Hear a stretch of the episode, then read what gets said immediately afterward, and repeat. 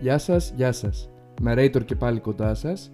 Πίσω από το μικρόφωνο είναι ο Φίβος και στην παρουσίαση του επεισοδίου είναι ο Βασίλης. Καλώς ήρθατε και πάλι στην εκπομπή του Narrator. Μια εκπομπή η οποία επιθυμεί να παρουσιάσει τα πολιτικά δρόμενα και τα τεκτενόμενα τα οποία συνέβησαν στο παρελθόν και επηρεάζουν τις κοινωνίες του σήμερα. Το σημερινό narrator αποτελεί ένα επεισόδιο τομή για την ε, σειρά των επεισόδιων μας καθώς επιτέλους θα πραγματοποιήσουμε την υπόσχεσή μας που έχουμε δώσει εδώ και αρκετό καιρό και δεν είναι άλλο από την εκτέλεξη των γεγονότων και των καταστάσεων στη Μέση Ανατολή. Σας είχαμε προαναφέρει και την Μέση Ανατολή και σε ένα παλιότερο μας επεισόδιο το Εβραίοι Σιωνισμοί και λίγο Άραβες με την ε, αναφορά το πώς ξεκίνησαν οι Ισραηλινοί, οι Εβραίοι γενικότερα να χτίσουν το κράτος τους στην ε, περιοχή αλλά και έχουμε κάνει και κάποιες αναφορές σε προηγούμενο επεισόδιο μας για την περιοχή. Η Μέση Ανατολή είναι μια πάρα πολύ σημαντική περιοχή, από τις σημαντικότερες στον πλανήτη και ίσως η πιο ανήσυχη κατά τη γνώμη μου σε ολόκληρη την Φίλιο. Το σημερινό επεισόδιο βέβαια θα ξεκινήσει με την πιο δυτική περιοχή της ε, Μέσης Ανατολής και δεν είναι άλλη από την Αίγυπτο που είναι ίσως μια από τις ε, πιο σημαντικές χώρες της περιοχής και πάρα πολύ αρχαία. Ο πολιτισμός της είναι πάρα πολύ γνωστός και ένας από τους μακροβιότερους. Η Αίγυπτος λοιπόν είναι ένας από τους αρχαιότερους και πιο ιστορικούς πολιτισμούς στον κόσμο, με ιστορία που εκτείνεται πάνω από 5.000 χρόνια. Από την εμφάνιση της Αργίας Αιγύπτου το 3100 π.Χ. έχει δει την άνοδό της και την πτώση δυναστιών, την κατασκευή μνημειωδών αρχιτεκτονικών έργων, τη διάδοση των θρησκειών και τις ε, επιπτώσεις από τις παγκόσμιες συγκρούσεις τις οποίες έχει λάβει αρκετές φορές. Σε αυτό το podcast θα εξερευνήσουμε τα σημαντικότερα γεγονότα και περιόδους Αιγυπτιακής ιστορίας. Ξεκινάμε από το κεφάλαιο της αρχαίας Αιγύπτου που λαμβάνει η χώρα στο 3100 π.Χ. όπου ο πολιτισμός της αρχαίας Αιγύπτου εμφανίστηκε εκείνη την περίοδο, στην κοιλάδα του ποταμού Νείλου.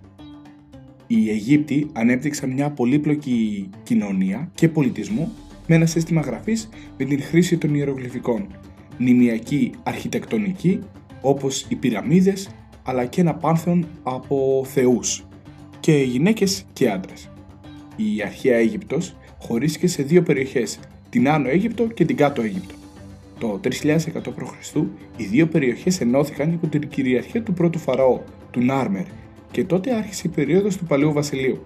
Κατά τη διάρκεια του Παλαιού Βασιλείου χτίστηκαν ε, μερικές από τις πιο διάσημες πυραμίδες, που είναι ίσως το μνημείο ορόσημο για την ε, χώρα και το γνωρίζει αυτό όλος ο πλανήτης, συμπεριλαμβανομένης της μεγάλης πυραμίδας της Γκίζα, της πιο γνωστή πυραμίδας σε όλο τον πλανήτη.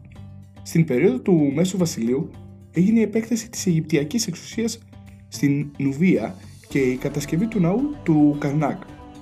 Η περίοδος του Νέου Βασιλείου, η οποία ξεκίνησε κατά το 1550 π.Χ., σημαδεύτηκε από την βασιλεία ισχυρών φαραώ όπως ο Χατσεψούτ, ο Θουτμόζε ο τρίτος αλλά και ο Ραμσής ο δεύτερος. Άξιος αναφοράς φυσικά είναι και ο Τουτανχαμών. Κατά τη διάρκεια αυτής της περίοδου που είναι και η τελευταία περίοδος της Αιγύπτου πριν κατακτηθεί, η Αίγυπτος έφτασε στο απόγειο της δυναμής και του κύρους της με εμπορικές σχέσεις με άλλες μεγάλες δυνάμεις της εποχής όπως η Ασσυρία, η Βαβυλώνα και η Χετέη. Ωστόσο, η παρακμή του νέου βασιλείου οδήγησε σε μια περίοδο αστάθειας και κατακαιρματισμού.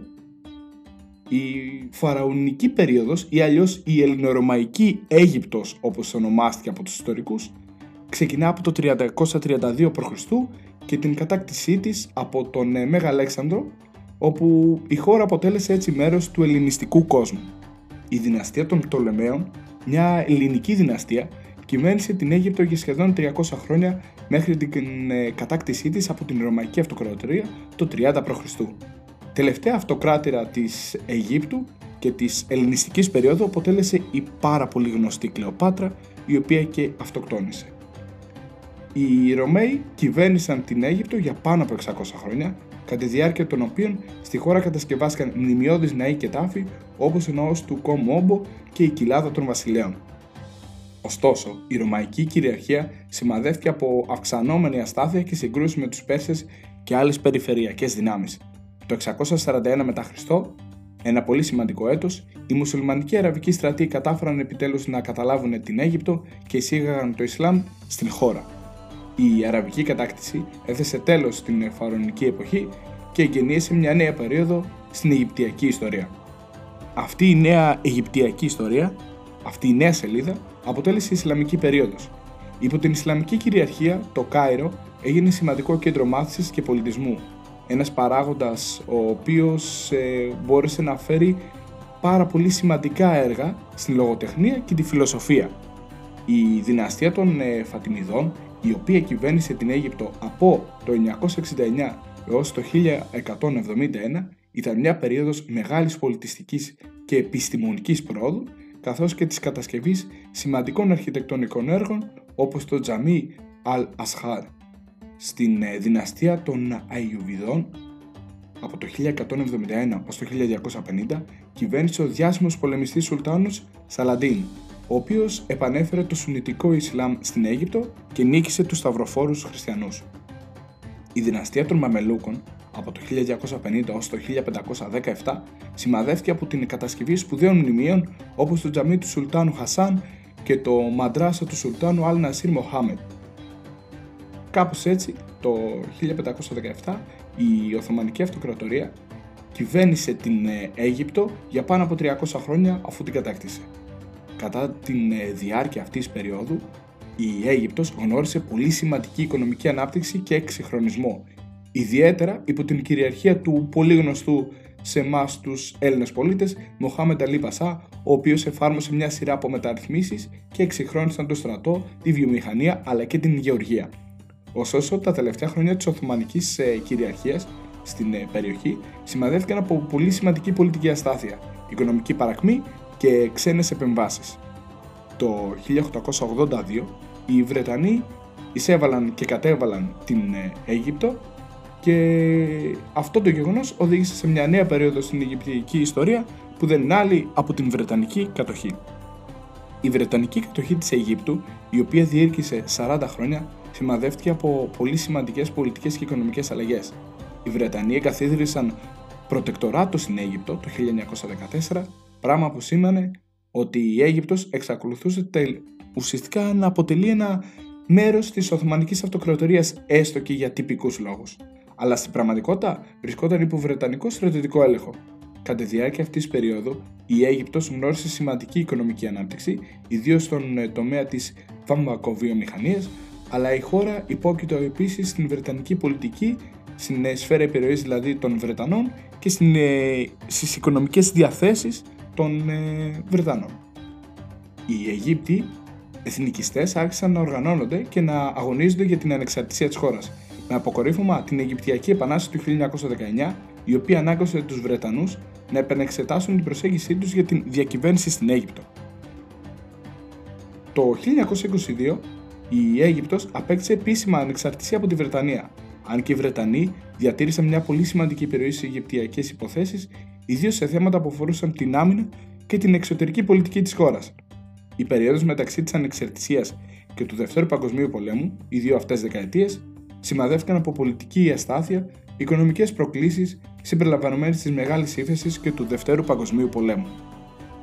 Ένα από τα σημαντικότερα γεγονότα κατά τη διάρκεια αυτής της περίοδου ήταν η διακήρυξη Balfour, η οποία εκδόθηκε από τη Βρετανική κυβέρνηση το 1917 και εξέφρασε την υποστήριξή της για τη δημιουργία μιας εθνικής αιστείας για τον εβραϊκό λαό στην Παλαιστίνη.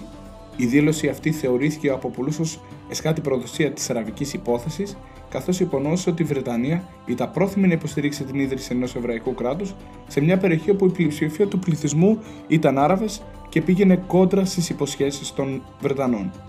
Το 1936 ξέσπασε στην Παλαιστίνη η Αραβική Εξέγερση, η οποία είχε ως στόχο να αντιταχθεί στην εβραϊκή μετανάστευση στην ε, περιοχή και να απαιτήσει τον τερματισμό της Βρετανικής κυριαρχίας.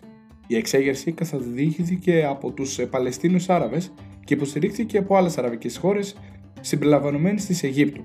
Οι Βρετανοί απάντησαν στέλνοντας στρατεύματα για να καταστήλουν την εξέγερση, γεγονός που οδήγησε σε σημαντική βία και αναταραχή στην περιοχή. Η Αίγυπτος διαδραμάτισε πολύ σημαντικό ρόλο στο Δεύτερο Παγκόσμιο Πόλεμο. Καθώς βρισκόταν σε στρατηγική θέση στο σταυροδρόμι της ε, Μεσογείου και της Μέσης Ανατολής. Η Αίγυπτος διαδραμάτισε σημαντικό ρόλο στον Δεύτερο Παγκόσμιο Πόλεμο, καθώς βρισκόταν σε στρατηγική θέση στο σταυροδρόμι της Μεσογείου και της Μέσης Ανατολής. Η χώρα γνώρισε μεγάλη εισρωή συμμαχικών στρατευμάτων συμπεριλαμβανομένων Αμερικανών, Βρετανών και Αυστραλών, οι οποίοι χρησιμοποίησαν την Αίγυπτο ως βάση για τις επιχειρήσεις τους στη Βόρεια Αφρική. Οι Βρετανοί βασίζονταν επίσης σε μεγάλο βαθμό στην διόρυγα του Σουέζ, η οποία διέσχιζε την Αίγυπτο για την μεταφορά στρατευμάτων και προμηθειών στις δυνάμεις τους στην Ασία και στην Ευρώπη. Η συμμετοχή της Αιγύπτου στον πόλεμο είχε σημαντικό αντίκτυπο στην οικονομία και την κοινωνία της. Η χώρα υπέφερε από ελλείψεις βασικών αγαθών και πολλοί Αιγύπτιοι επιστρατεύτηκαν στις ένοπλες δυνάμεις ή αναγκάστηκαν να εργαστούν για την υποστήριξη της πολεμικής προσπάθειας. Ο πόλεμος συνέβαλε επίσης στη δημιουργία ενός συστήματος εθνικής ενότητας και υπερηφάνειας, καθώς οι Αιγύπτιοι πολέμησαν στο πλευρό των συμπατριωτών τους Αράβων εναντίον των δυνάμεων του άξονα. Μετά τον ε, πόλεμο, η Αίγυπτος αναδείχθηκε σε βασικό παράγοντα στον αραβικό κόσμο και διαδραμάτισε σημαντικό ρόλο στο κίνημα για την αραβική ανεξαρτησία και τον εθνικισμό. Το 1948 η ίδρυση του κράτους του Ισραήλ και επίσημα οδήγησε σε μια νέα φάση της Αραβο-Ισραηλινής σύγκρουσης η οποία έχει έκτοτε σημαντικό αντίκτυπο στην περιοχή. Συνολικά, η ιστορία της Αιγύπτου από την αρχαιότητα ως το τέλος του Δεύτερου Παγκοσμίου Πολέμου που αναφέραμε ως τώρα είναι μια σύνθετη και πάρα πολύ συναρπαστική ιστορία πολιτιστικής, οικονομικής και πολιτικής ανάπτυξης. Από τα επιτέματα των Φαραώ έως τους αγώνες της σύγχρονης εποχής, η Αίγυπτος διαδραμάτισε σημαντικό ρόλο στη διαμόρφωση της πορείας της παγκόσμιας ιστορίας.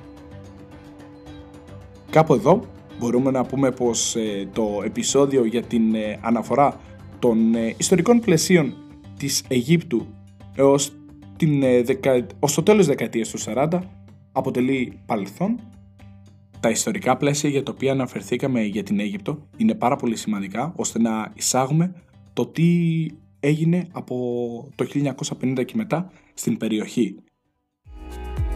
Δεν έχουμε να προσθέσουμε κάτι περαιτέρω. Από τον Παπουτσί Βασίλη, να είστε όλοι και όλες καλά. Γεια και χαρά!